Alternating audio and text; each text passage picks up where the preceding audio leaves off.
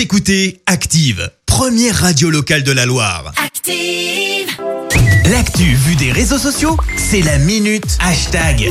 7h54, il est temps de parler buzz sur les réseaux sociaux avec Clémence. Exactement, et ce matin, Christophe, on parle mea culpa, excuse publique, signé Neymar. Et oui, sur Instagram, le joueur parisien a indiqué s'être perdu dans le match et avoir manqué de sagesse. Alors, je repose un peu le contexte. Tout se passe en fait dimanche soir euh, pour le Classico entre le PSG et Marseille. Rencontre houleuse qui s'est soldée par une défaite des Parisiens 1-0, mais aussi et surtout par 17 cartons, dont 5 rouges, l'un Oh envers Neymar pour avoir giflé Alvaro González. Il faut dire que le Brésilien s'est plein de remarques racistes. Il aurait notamment été comparé à un singe. Alors en attendant, tu penses bien que ça fait pas mal de bruit sur Twitter. Euh, tu as d'abord ceux qui soutiennent Neymar. Je déteste le racisme. Euh, Courage Neymar, on est tous derrière toi. Ceux qui très franchement sont surtout choqués que ça ait pu finir ainsi. Euh, Comment un simple match de foot et tout ce qui l'entoure peut prendre cette tournure?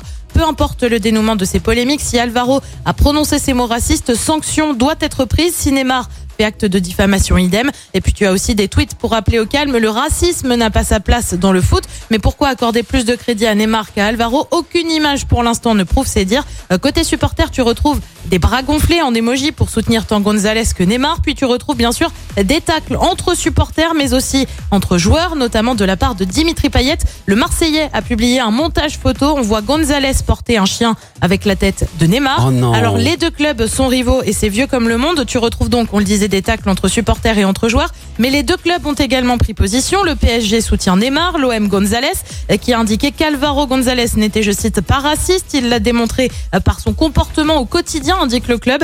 Dans un tweet, Alvaro a lui remercié son club pour le soutien. En attendant, la décision revient surtout à la commission de discipline de la LFP, la Ligue de foot pro, qui prendra sa décision demain soir. Oui, puis on leur laisse quand même le bénéfice du doute. On ne sait pas trop exactement ce qui s'est passé. Par contre, euh, c'est plus un match, hein, c'est un ring de boxe. hein. Au bout d'un moment, faut, faut qu'ils se détendent les joueurs euh, un petit peu, hein, Clémence? Ah bah c'est un classico. Non mais oh.